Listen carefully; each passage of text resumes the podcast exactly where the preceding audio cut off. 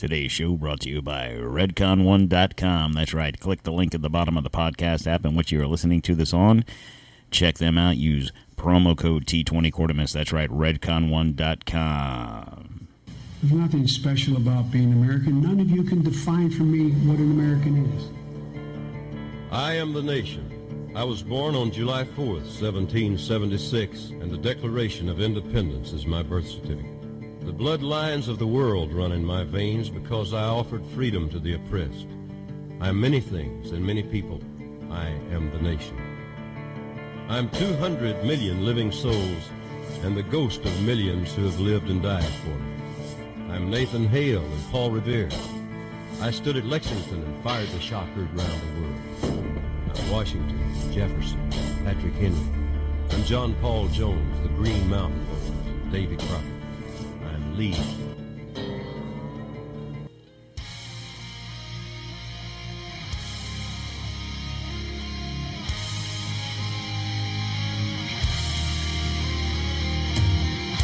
Coming to you from the D-TOM studios in the free state of Florida, sponsored by Makers Mark Bourbon. This is Don't Tread on Merica.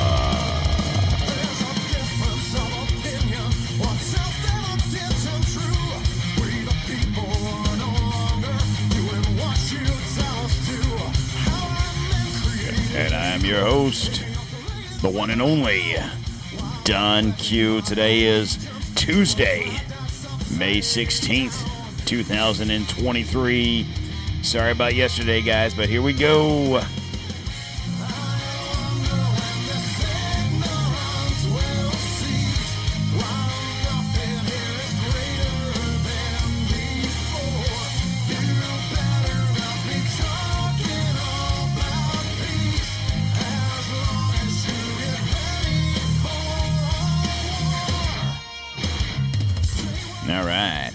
Everybody doing out there today?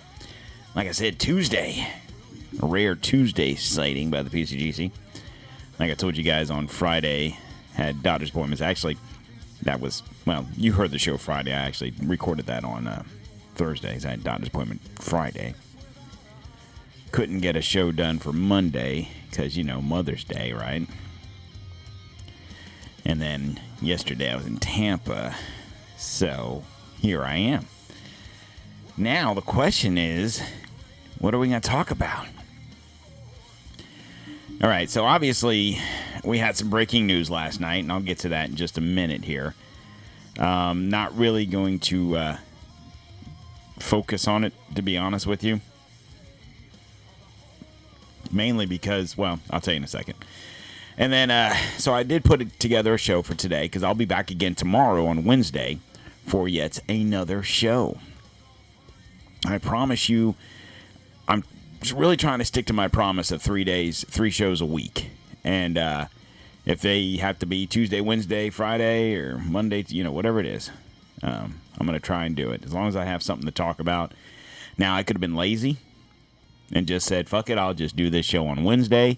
And, you know, it is what it is. But uh, this this won't be a very long show. You know, might be an hour, two, three. I don't know. We'll see. No, I don't. I don't propose I'll go too long unless I start ranting, which has been known to happen once or twice. And uh, so, it's just just some things I've been thinking about in the world we live in today, especially in this country, with everything going on. And um, so, I figured it'd be something to talk about and have a good discussion about. And here we go. So let's talk about our our other sponsor to the show real quick, Christian Lawson Watches. Check them out at Christian Lawson dot com. Make sure to use promo code D T O M at checkout to get thirty percent off your purchase price. Now, you already missed the boat on Mother's Day, but uh, moms and, and wives and whatever out there, you could, you could show your husband up and get them a watch for Father's Day. That's right around the corner. Make sure to go to Christian Lawson dot com, use promo code D T O M to get thirty percent off your purchase price. All right. Also, guys, make sure whatever podcast app you're listening to this on that you go ahead and follow the show, subscribe. It doesn't cost you a dime. It is one hundred percent free. You're welcome. Um, I will not be one of those podcasts that ever try to start a Patreon or start charging or anything like that. What I'm going to do, what, what I would like to do if I could ever find the time, is maybe start a merch store. But that does take some time to do. And I am yet but one person. I mean, I have the executive producer, Christopher J. McGillicuddy, but he's more of a part-time kind of situation. You know, I can't afford to really pay him full-time wage, so... But uh, anyway, make sure you're following us there. Uh, big things to come, hopefully, shortly. And uh, make sure you follow us on social media. If you're on Facebook, Instagram, or the Ticker Talker, check us out at Don't Tread on Merica. If you're on the Twitter machine, we're at D T O M underscore seventeen seventy-five. And if you're not on any of the social media websites, that's fine. I do not blame you. You can check us out at our website, don't tread on merica dot com. From any of those situations, you can reach us. You can message us. You can email the show. Any questions, concerns, articles from your area. And uh, we will do our best to cover what we feel is, is uh, appropriate to be covered on this show. I don't know if those are the words I'm looking for, but those are the words I said, so there you go. All right, so a couple of things. Before I get into the crux of the show, I'm going to touch on some breaking news that hit last night. And you guys have probably already heard about this, so it's not not that I'm breaking anything that you haven't already heard about. But I'm going to go ahead and play this uh, real quick, because this is what I think of what broke last night. News of the Obvious with your host, P C G C. That's right. So, as you guys are probably well aware, well aware, the Durham report broke last night. Big fucking deal, because everything that was said in the Durham report, all the parties involved, the F B I, so on and so forth, we knew. We knew it. Okay? And this is why I'm not going to worry about talking about this a whole hell of a lot, at least right now. Maybe tomorrow or Friday, as more things develop, we'll see. But as of right now, the things that were released is everything we knew about the Clinton campaign, everything we knew about the F B I, everything we knew about the lawyers from uh, Coe and uh, Danchenko and all the parties involved.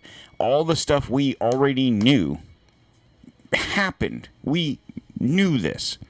It's not breaking news. It's just finalized news, right? And here's why I really give two shits about it. Much like I'm about to the point with Biden and the Hunter laptop situation. This is what's going to happen. The Durham report is out. It's official.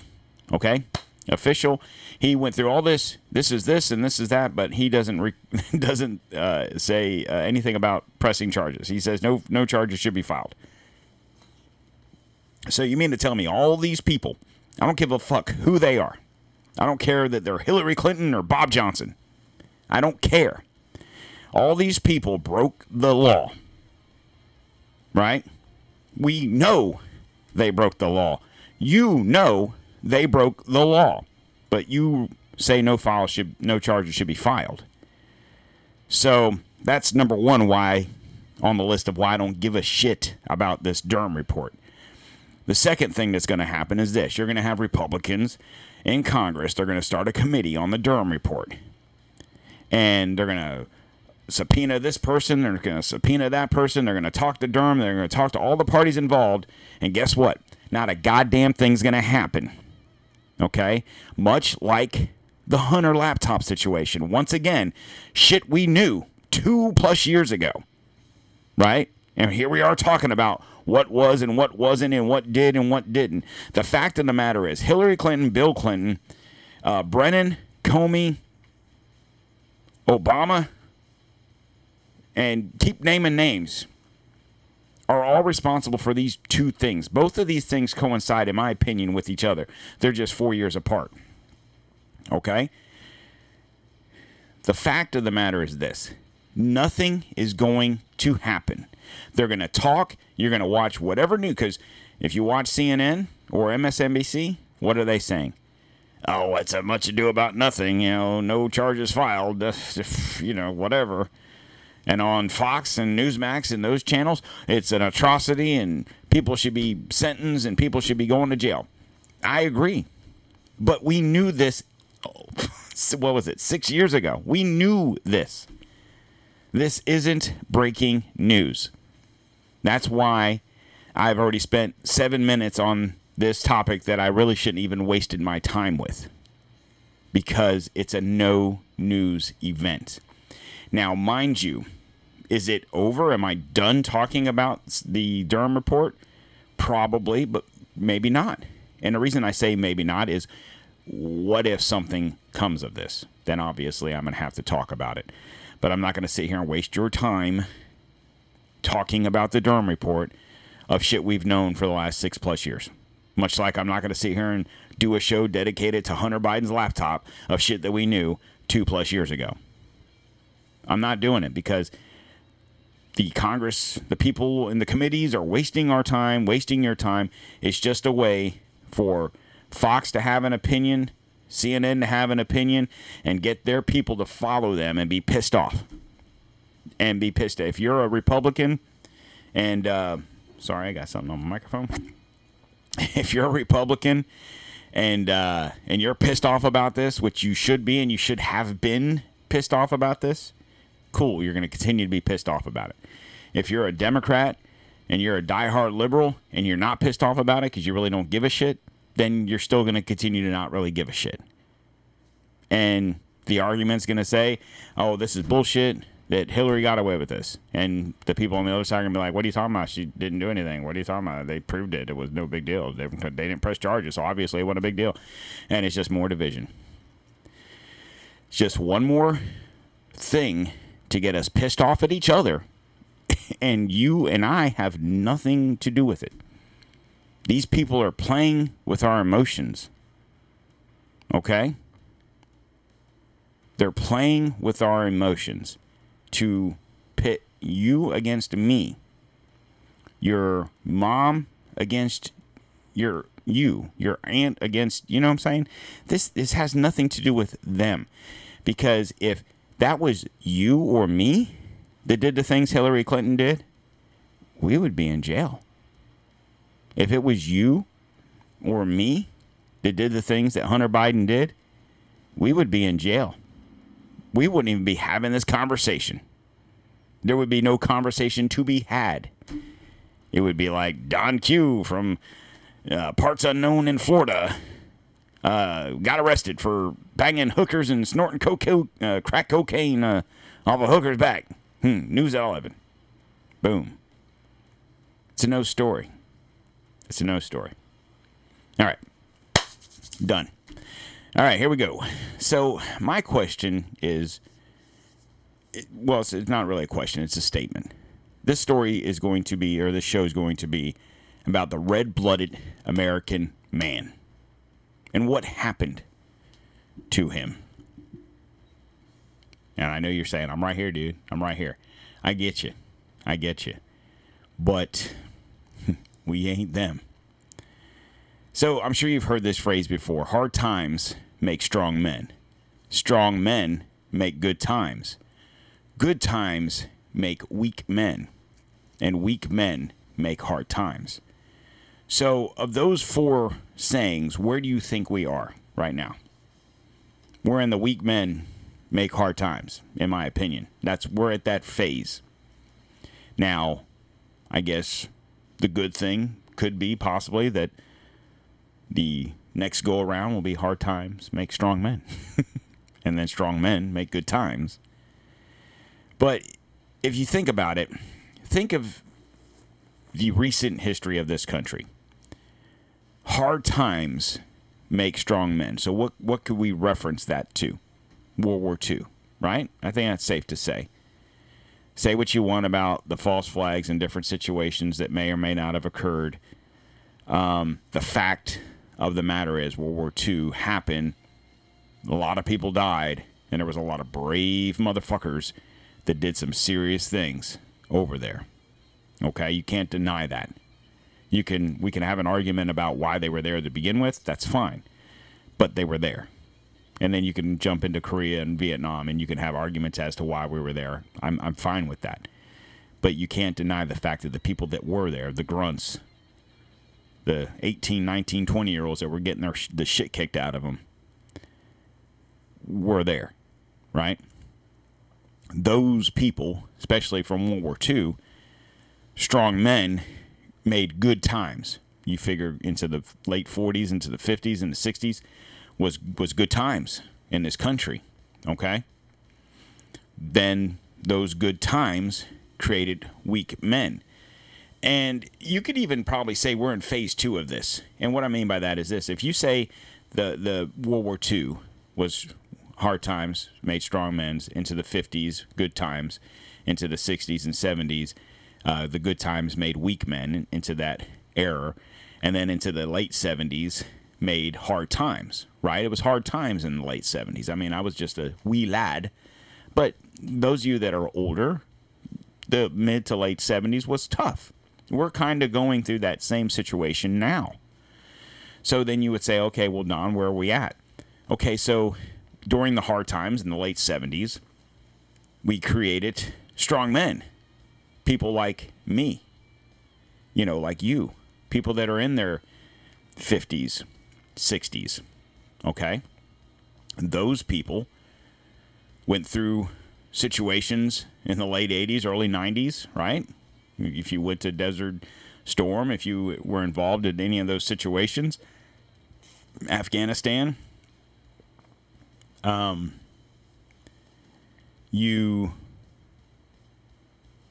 may, what we've, what we come to, I don't feel this way because I don't feel this way about my son, but we can see that through our country, at least, this is an American thing. I'm not saying this, that the whole world doesn't have this same issue, but I'm focusing right now on America.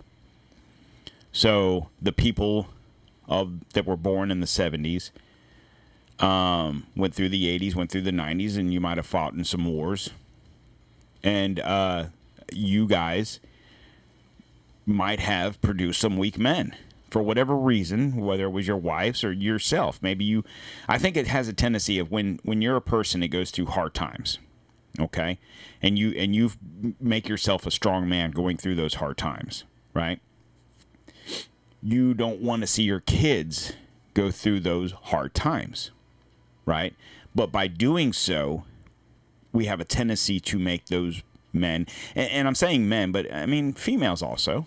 But you make them weak. You make them soft. You make them look at the problems we're having nowadays with kids in general. And I say kids. I'm not talking about like little four and five-year-old kids. I'm talking teenagers, twenty-year-olds. Okay? So this was uh, Josh Hawley. He was on with um, Mark Levin the other day. And this is what he had to say. The ideology of the left now, Mark, and for decades now, has been that there's something inherently wrong with masculinity. And so they want to educate our kids out of it. Listen, I got two little boys at home. They're ten and eight now, and I write about them in the book. And you know, you look at what our kids are taught in schools. I mean, from the time they go to preschool, for heaven's sake, they're taught that, oh, if, if they're a boy, if they want to be aggressive, if they want to talk about guns, no, that's bad. They need to be medicated. They need to be quieted down. When they get a little older, they're taught that, that manhood is inherently dangerous, that it contributes to climate change, that they need to renounce their masculinity.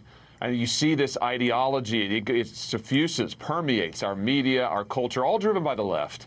And then we wonder, why is it that more and more men are not pursuing education, more and more men are not pursuing work? I, we've got to tell the truth, which is that we need strong men in this country. We need them to go out there and work. We need them to start a family. We need them to provide. And if you want to change America for the better, get men to be strong again, to take on their responsibilities, and to be leaders. So, I mean, agree, right?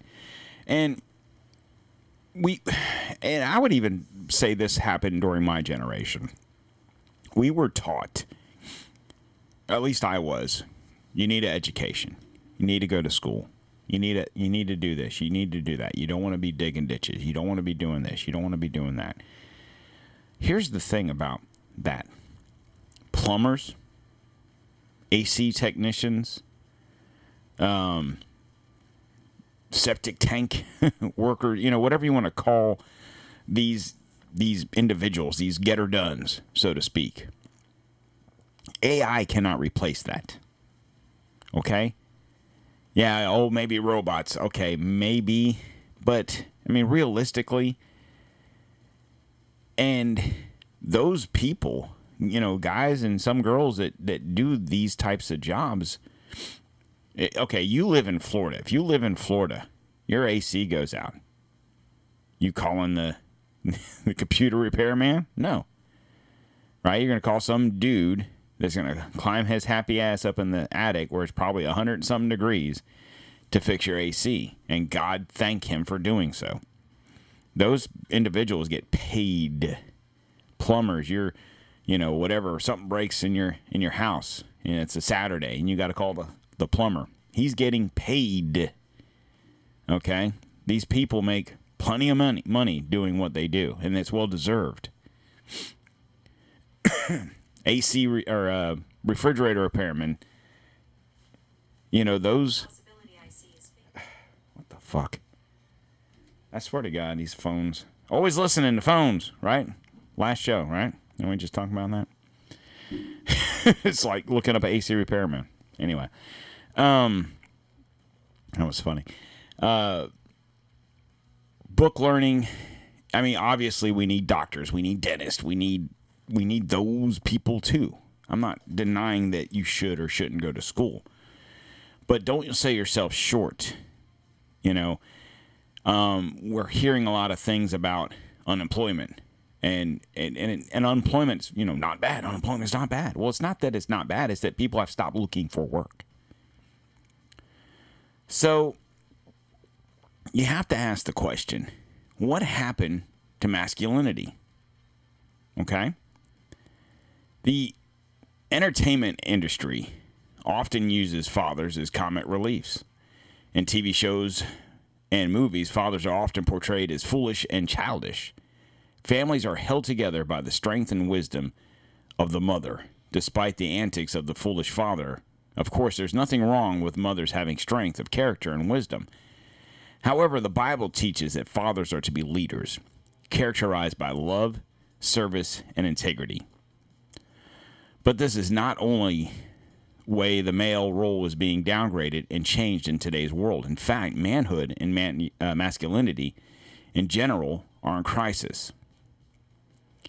So where are all the guys? Okay. Before um before before I keep going here, I wanted to point out something. And and here's the thing. Like I said, I have a son. He's twenty-seven years old. Okay? If, if, and, and this might strike a nerve with some people, okay?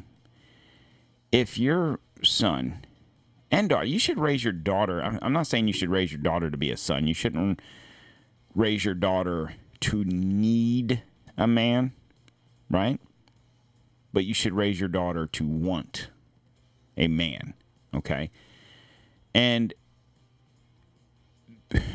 as a, as a female, I would think that I would want my man, I would want to be able to feel safe, okay, against people that might do harm. Words are not going to always work in certain situations. So what are you going to do? Um, I raised both of my kids with that sense to be able to protect themselves, my daughter included.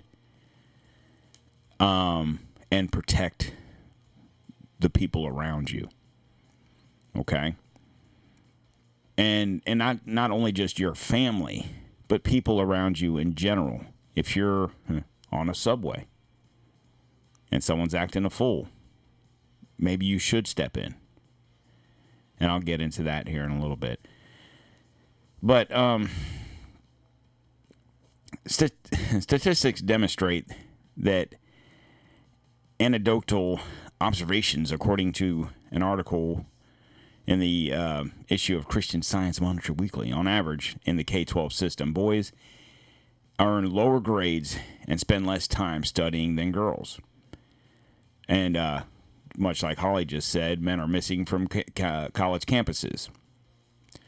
Men are disappearing from higher education. According to the Brookings Institute in the U S, in twenty nineteen, over one point one million women graduated with a bachelor's degree compared to fewer than eight hundred sixty thousand men.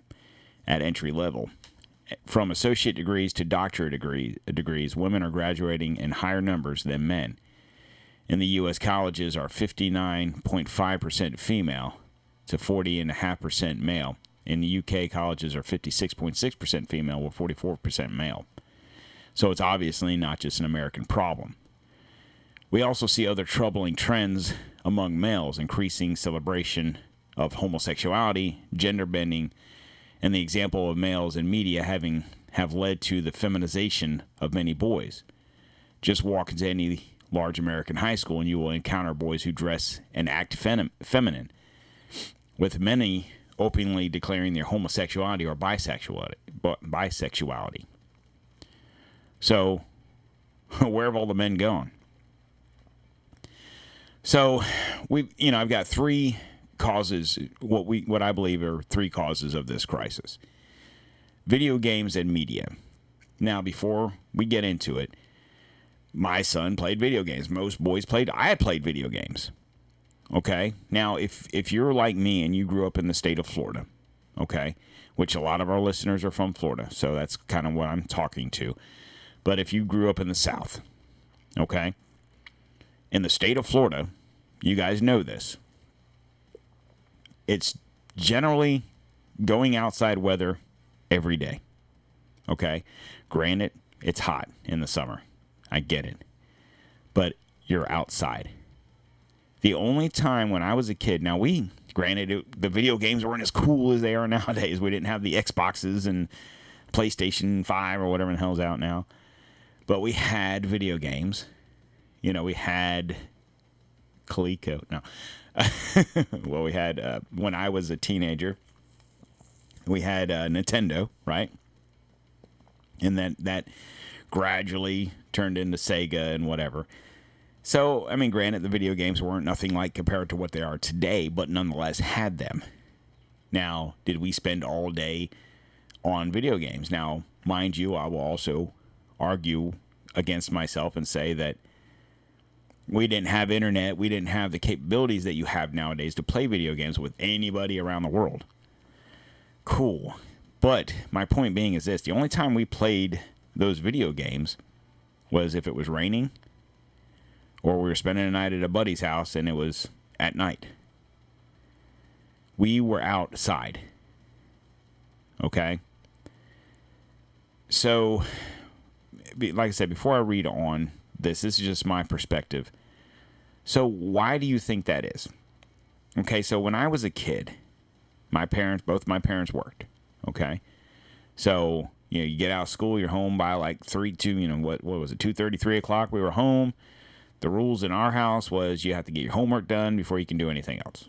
Cool, so you come home, you do your homework, unless you were able to finish it in school, whatever, and then you went and hung out with your buddies.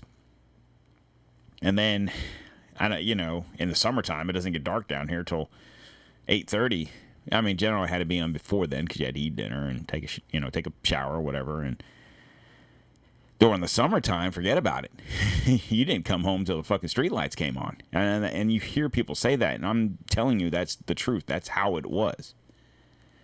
But I live in the neighborhood I live in now has kids in it. I mean, it's not like I'm living in a retirement community. There's kids because I see them going to school. But it's uh, right now as I'm recording, it's two thirty. I guarantee you I go outside, there, there's no one outside. There's no one riding bikes. So why why is that? It's your fault. Wait, wh- why is it my fault? It's because you have parents. I'm not going to just point at the mothers. I'm going to point at the parents that won't let little Susie and Johnny go outside when they're not home because they're afraid. Now, back in back in my day, we didn't have cell phones, right? You knew, okay, it, you need to be home by five. You need to be home by six, whatever the time was. You need to be home when the streetlights come on, right? There wasn't a... I'll call you when dinner's ready. I mean, hell, I lived in a small town, so nine times out of ten, I was literally within earshot of the house, and I would get the, I, I won't yell, but I'd get the yell, oh shit, I gotta go, you know, Seriously. and uh, and that's just how it was. Now, nowadays, we're so afraid to let our kids go outside and play without supervision. And it, it boggles the mind. Most kids nowadays have cell phones, right? I'm not saying all of them, but most of them do. Okay? Hey, Mom, after school, I'm going to go hang out with, you know, Billy and, and Jimmy. Okay, well, you know, just call me if you're going to be, you know, just, you know, keep in touch. And Mom might text you, how's everything? Are you safe? You know, the problem is we got too many worry warts, war, what do they call them, uh, helicopter parents or whatever. We got too many people worrying about stuff that they shouldn't be worried about. They're, we see a lot of stuff on the news. You hear about kids being abducted. You hear about these things. I get it. But if that's how you're going to live your life as a scared parent, what do you think you're doing to your kid? You're making a scared child. Okay? And then they're going to be even worse to their kids, and it's going to matriculate. So, video games and media. Boys and young adults, guys, have, and even grown men, spend inordinate, inordinate amount of times playing video games and consuming media. Now, what they mean by media is not news. It's social media, whether it's Facebook, TikTok, whatever. Those stati- st- statistics on excessive gaming are nearly impossible to gather. It's becoming clear to many that video game addiction is a major societal problem, mainly impacting males. Some of the unintended consequences of excessive gaming and media consumptions are they spend less time on productive pursuits such as study, recreation, and healthy social interaction, become desensitive to violence, and uh, become disconnected from the quote-unquote real world. Now, I want to go back real quick to the part where they were talking about the school percentages, the fifty-nine percent female, so on and so forth. Once again, I remember a clip that I saw, and for the life of me, it just came to me in my head. And it was a, it was a black gentleman who's a doctor. He's a, I think he's a psychiatrist, some something to that effect, psychologist, sociologist, whatever he is. But he has a doctorate in such study. Black man. Was on a show, was on a radio show. I want to say it was, uh, what's his name? Charmaine, Charlemagne the God or something like that. And they were talking about schooling with with men, young males, not necessarily black males, but just males in general. And he had said, and I'm paraphrasing here, so pardon me if, I, if I'm not one hundred percent, but it was something to the effect of, Um, you have to get an education, you have to go to school, you have to do this, you have to do that. So he did, he went to school, he got his doctorate in whatever he, whatever his study was. Like I said, I think it was psychiatry, but I'm not one hundred percent. But nonetheless, what do you do with it? You know, there's not a lot of people, I think his words were, there's not a lot of brothers that are going to come talk to me about their problems. Now, I guess you could make the argument to this gentleman that why did you go into that study? Whatever. But I guess that's a question you can ask most people that go to school. There's a lot of people. The fifty-nine percent female and forty whatever percent male that, that graduate or go to college or whatever, how many of those people, women or men, have degrees in something sustainable? How many of those people have a degree in something that they're earning money, a, a, a substantial amount of money? Uh, you know what I'm saying? And, uh, I mean, take teachers, for example. You have teachers. You go to school. You go to four years of college, and it's, you cost, you know, cost you one hundred grand or so to go to college to become a teacher to make forty grand a year, right? I mean, you have to really love being a teacher to want to make that kind of money or that little of money. Another reason is missing fathers. Now, this could also flash back to weak men. Okay, if if you, well, let me let me read this real quick. Increasing numbers of children are growing up without fathers in the home. The largest cause of the problem is births to unwed mothers. In twenty nineteen, forty percent of all births were to unmarried mothers. Even those children born to married couples, about half of them will see their parents divorced before the age of eighteen. Of course, not having a father in the home doesn't automatically mean a boy will grow up in a serious problem, but it can be a major factor for some. Now, my kids, when I, my first wife, we got divorced. My son was, I think, six. My daughter was nine. So true, and that's that's probably true.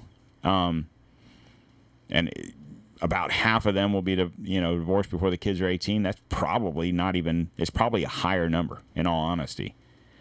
The difference is, is what do you do as a man?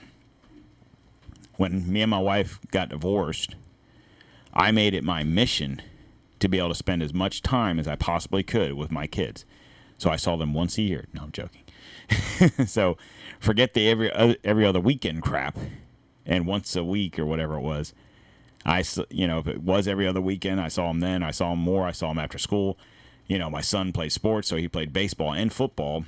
So pretty much the whole course of the year, he was playing some sort of sport. Um, so he had practices, he had games. I coached both sides of that. So I was involved. My daughter cheerleaded. My daughter was in bands. You know, she did stuff. So I made sure I was involved, right? So getting divorced or being getting a, a, a woman, your girlfriend or whatever, pregnant doesn't mean you have to be an uninvolved father. Um. So you need to, if you're going to play the game, so to speak, you need to step up to the plate and be a dad.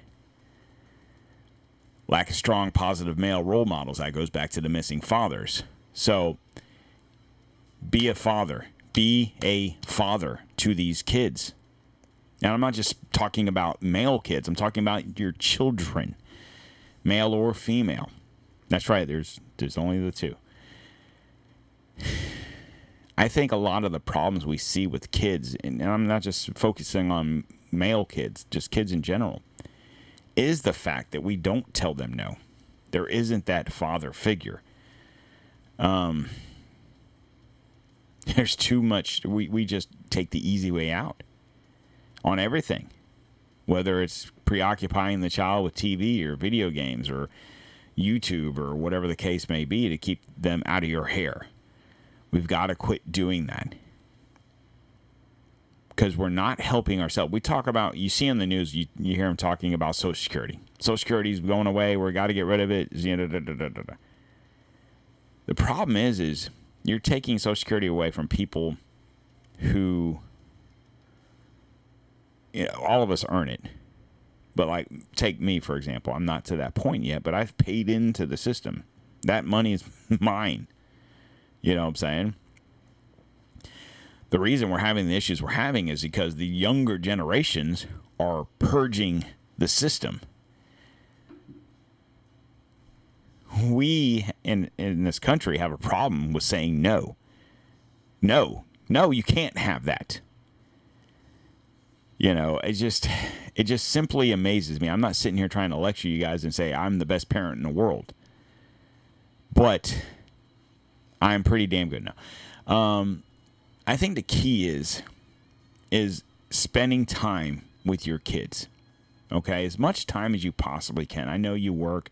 Some of you guys might work two jobs. I've been there. Trust me, okay? I get it.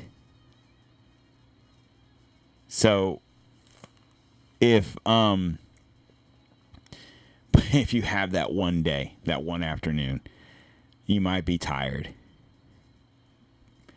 The little things that your kids see is what they learn. Okay? And it's very important that we get back to raising men and women for that matter. And I think by being a good ro- male role model to your kids, a good father to your kids, is important to both the man, the male, and the female, because if you're a good father, you could be a shitty husband. I mean, whatever. You could be divorced. You know, me and my wife are divorced, and we've been divorced for twenty-one years or so. And us being divorced had nothing to do with the kids. Had nothing to do with them. It was a simple situation of um, we got married when we were nineteen. Dated through high school. You know what I'm saying? And I'm not trying to make excuses, but it is what it is. Um, that was probably my one negative role model or whatever I portrayed to my kids, possibly. So, obviously, you want your kids to grow up like you, but you don't want them to make the same mistakes as you. But you've got to be assertive. Okay, like my son, for example. Like I said, he played video games. He played sports. He did stuff. He went out with his friends, but occasionally he'd play video games, and that was fine. Uh, but we had situations where, and I think I've probably told this story before, but it was like, look, bro, you got to take out the garbage. All right, let me finish this game real quick. Okay, cool. Watching T V, thirty minutes goes by. Um, you going to take the garbage out? Oh, shit, yeah, I just started another game. I'd go to the freaking circuit breaker and cut cir- uh, the power off to his room. Because, you know, sometimes you have to be a dick. My phrase is this, and I'm claiming this phrase because I've never heard anyone else say it, but this is this is an exclusive, so you guys can use it if you so choose. We raise kids to be adults. We don't raise them to be our friends. Okay? In the long run, your kids will respect you more if you discipline them. I'm not saying you got to beat the shit out of them. Okay? But we raise kids to be adults. We have but eighteen years to get it right. Your kids are going to live, hopefully, another sixty, seventy, whatever years past that. You have eighteen years to get it right. Okay? Now, that's not to say when they turn eighteen, you're done. You can still counsel them. You can still, you're obviously still their parent. You can still help them along the along the way with uh, you know, advice and, and your knowledge and stuff like that. But it's those eighteen years, because if you fuck it up in those eighteen years, they can resent the hell out of you, and you might not have a relationship with them after that. So get it right, guys. If you're listening to this and you have children that are younger, it's not too late. You can fix it. If you're divorced, if you're not divorced, the issues you might have with your wife or your ex-wife have nothing to do with those kids. You can fix it. So, all right, a couple other things real quick I want to cover. Um, this broke on Friday, I think it was. Twitter and Elon Musk, um, she he's evidently hiring a new C E O. Um, I don't know that it's been finalized yet, but evidently he tweeted this out. I'm excited to welcome Linda Yaccarino as a new C E O of Twitter. This was on the twelfth, so I think that was Friday. Um, the problem with this is this this lady worked for, I think, M S, uh, N B C or whatever. Whatever. Um, in the meantime, since January nineteenth, or January of two thousand nineteen, she is part of the W E F. She's an independent international organization committing to improving the state of the world. Uh, we knew who the W E F is. I'm sorry, I shouldn't have read that. Yaccarino, uh, Yaccarino, whatever, is the chairman of the W E F's task force on the future of work and sits on the W E F's media and entertainment culture. So this is not someone that you need for Twitter. Ultimately, whatever. I don't really use, I mean, I do kind of use Twitter in the sense of it helps you find stuff to talk about. But um, those things will come f- far and few between if this is if this is true. So I guess that remains to be seen. All right, so I wanted to touch base on this whole Jordan Neely, Daniel Penny situation from New York. And the thing that got me thinking about this was Jordan Neely. Okay, so he was the he was the guy that was put in the chokehold by Daniel Penny. So obviously Daniel Penny was just arraigned on, I think it was manslaughter charges the other day. Uh, he his lawyers started a GoFundMe, or I think it's a give, send, go situation, but nonetheless, last I heard it was over two million dollars, so good on you. That'll help with his legal funds. And he's not doing it for profit because, if I read that right, it was uh, at the time it was two point two million dollars for his legal defense. Anything over, anything extra, I should say, that's left over, they're donating to homeless vets, I think was, was the situation. But nonetheless, so it's not like it's for profit. Not like if, if, if you give money to this situation that, uh, let's say he gets four million dollars and it costs, you know, two point five to defend him, whatever. It's not like he's going to profit one point five million dollars. That's going to charity, which is fine. So if you have the money, uh, please donate. Um, I've got one other thing to say after I finish talking about this, so don't don't let me forget. Um, but my question is this: so Jordan, what what we were initially told about Jordan Neely? And let's we'll talk about the situation in the subway. So essentially, we were told this guy was acting out. He was saying he was afraid to die. He was bothering passengers, and Daniel uh, Penny put him in a chokehold. There was two other uh, onlookers that assisted Daniel Penny uh, with this by holding the, the Jordan down. Now, of course, they were not charged. It was just Daniel Pe- uh, Penny. Um, not that I'm saying they should be charged. I don't think any of them should be charged. But why weren't they charged? Mm, I don't know. I don't want to speculate, but whatever, whatever. He was put in a Mike Brown type. No, it wasn't Mike Brown. Who was the one that was hands up? Um, I you know whatever. He he, they, he murdered this guy. No, I'm joking. He was put in a simple chokehold to the point where then even after he let him go, him and the two other people involved rolled the uh, Jordan over to a recovery position to help him because he was still he was still alive. And then whatever happened, that he died. Um. So what we know of Jordan Neely was that he was um, a homeless kid. I say kid, he was thirty. But um, I think the thing that bothers me the most is this. Okay, so before I, I read this story, the article here, I want to say this.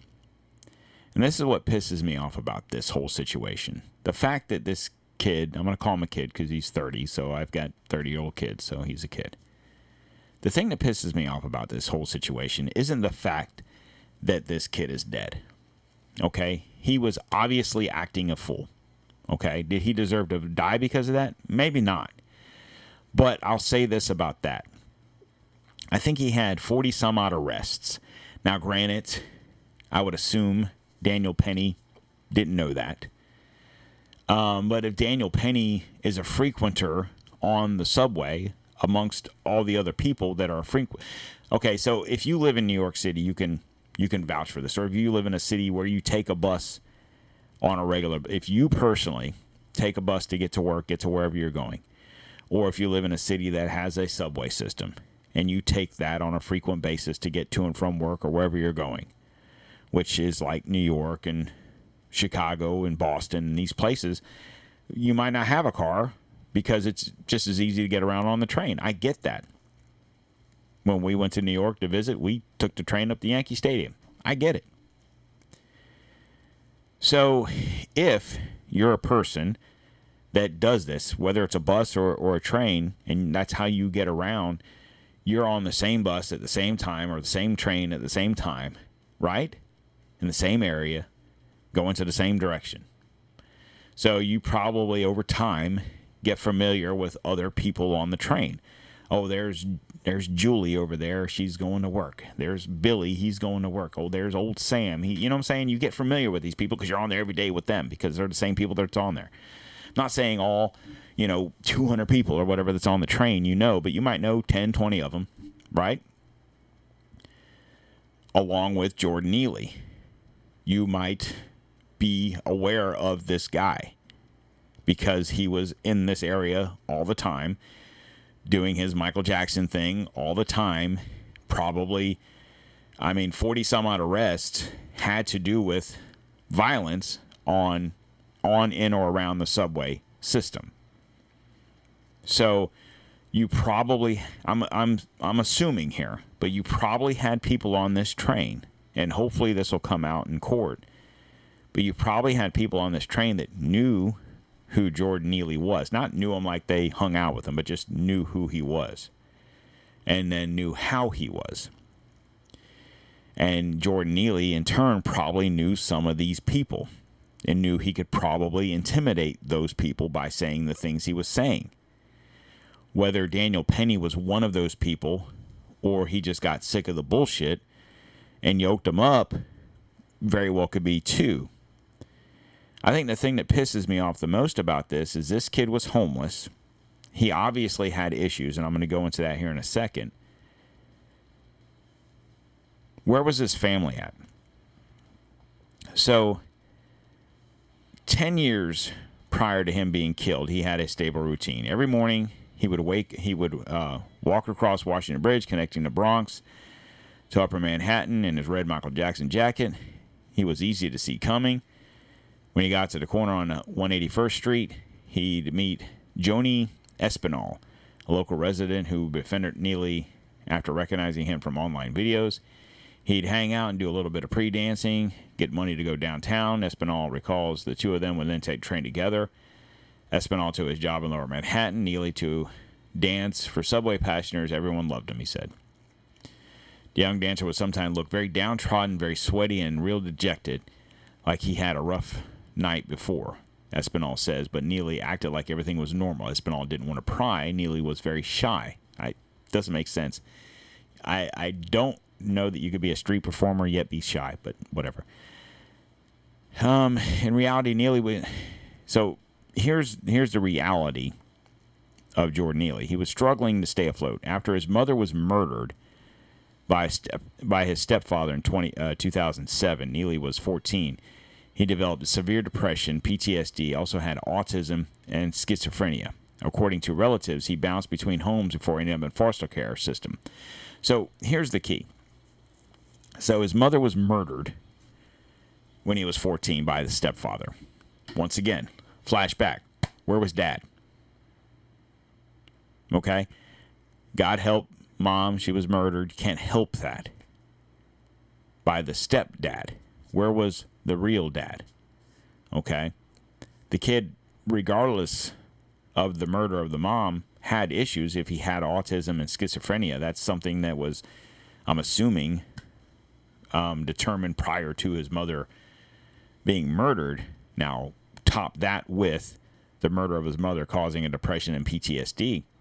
He bounced between homes. Now, when it says homes, one would assume he's talking about relatives' homes. Was it the dad? Was it was it like an aunt, grandmother? Whatever the case was, was he bouncing around from home to home? Why? These are your family members. We couldn't control him. We couldn't whatever. Okay. You couldn't get him help. Instead, you put him in foster care. So you're not, and you're not talking about a little child. I mean, it's fourteen. You're not talking about a five-year-old. So he bounced between homes for four years. Within the four-year period between he turned before he turned eighteen, then you ushered him into foster care. So you have to look. You can't help the mother being murdered. You can't help that this kid had autism and schizophrenia. You could have helped him. The mother could have helped him. But the quote-unquote between homes, I'm assuming grandparents, aunts, uncles, maybe the real father, I don't know, it doesn't specify. But why didn't you guys help him? Instead, you couldn't handle him. You handed him off to foster care, which was as soon as he turned eighteen, boom, he's done. Okay, in twenty thirteen, he started riding the train. He be- also began crossing paths with the police, telling them he was hearing voices. Shortly afterwards, he became homeless, slipping into a cycle of mental health crisis, arrested and hospitalized, that would come uh, continue until his death. So you're talking for roughly ten years, twenty thirteen to twenty twenty-three, right, where he was he was just killed, or he died. Um, he was homeless. He was in and out of the hospital, in and out of jail. So, um, while the manner of Neely's killing has sparked national controversy, less than less attention attention has been paid to how Neely slipped into the cra- through the cracks of the New York social safety net. Nor, uh, Jordan was reportedly on the top fifty list of city roster of homeless people considered to be the most urgently in need of help. You're talking a city of what, ten, eleven million people? Now, I'm going to tell you this. If you don't know this, I'm not, this is, it is what it is. If you are unaware of this. So New York City has what, ten, eleven million people, right? A lot of the people that live there are homeless. Now, I'm not saying that in a sense that there's a lot of people on the street corners begging for food. Now, and what I say mean by that is this. When we were in New York visiting, we would take the, uh, they had the city, the sightseeing buses, right? So we're there. We're at whatever the starting point was. We're there. We're waiting for the bus. And then we're waiting for the narrator to show up. And he brings a suitcase with him. What the fuck? So someone had said, well, a lot of these people that do these bus tours are homeless people. Now, they're working, they're making money doing this, but I don't know if you know this or not, but it's not cheap to live in New York, in New York City especially. So these people work, yeah, but they're technically homeless. So if this kid was on the top fifty list, not five hundred, five thousand, or fifty thousand, top fifty, that's a very small percentage that he fit into, considering probably the amount of homeless that are that are there. And then the thing that really gets me about this whole situation is the family. For from the time he was fourteen when his mother was murdered until the time he was eighteen when he was kicked out of foster care, you guys, and I'm talking to the family of Jordan Neely. I'm sure they're not listening to this, but whatever. I would be willing to guarantee these people cared two shits about this kid. Okay? But now, now he's dead, they want to care. Now they want to get lawyers. Now we want to sue. Now we want Daniel Penny to go to jail for murder. Because your precious nephew, grandson, whatever, is dead. You did not give two shits about this kid for the past fourteen or sixteen years. Now you give a shit? The only reason you give a shit is because there's a payday involved. That's what really pisses me off, and nobody wants to call these little motherfuckers out. Why? Why? If I had a bigger voice than this, I can guarantee you, I would pray to God I could get an interview with whoever's, quote-unquote, in his family that's suing and has attorneys. I would assume has the proper attorneys. And I'm throwing up the quotations. I'm like Benjamin, you know, what's in Benjamin Cripe or whatever, you know, because it's got to be a black and white thing, obviously, right? I hope to God that Daniel Penny gets off scot-free and his quote-unquote family members of Jordan Neely can go pack sand and then go fuck themselves. Because, like I said, for ten plus years, you gave two shits about this kid to give him any help or try and find him help or try and find him a way. Now, now you care? You don't care about this kid. You don't give a fucking shit about Jordan Neely. You care about his name and the fact that he was or wasn't murdered by this guy, this former Marine. He's not an ex-Marine. He's just no longer a Marine. Currently working as a Marine, I should say. Uh, did what he did. He stood up to protect other people that he didn't know, didn't have to protect, because he's a man. And he stood up for what he thought was right because there was a person on the train acting a fool, saying he wasn't afraid to die. He didn't know who in the fuck Jordan Neely was. He didn't know he had problems. He knew he was a problem. And you know what? He ended the problem. Now, that might be a little harsh, but it is reality. You guys need to get past the fact that Daniel Penny protected his and other people's lives on this train from this guy. I say I keep calling him a kid. I get it. He was thirty. Okay. The family members of Jordan Neely, I'm sorry for your loss, but you have no right. You have no right. And for that, I say go fuck yourselves.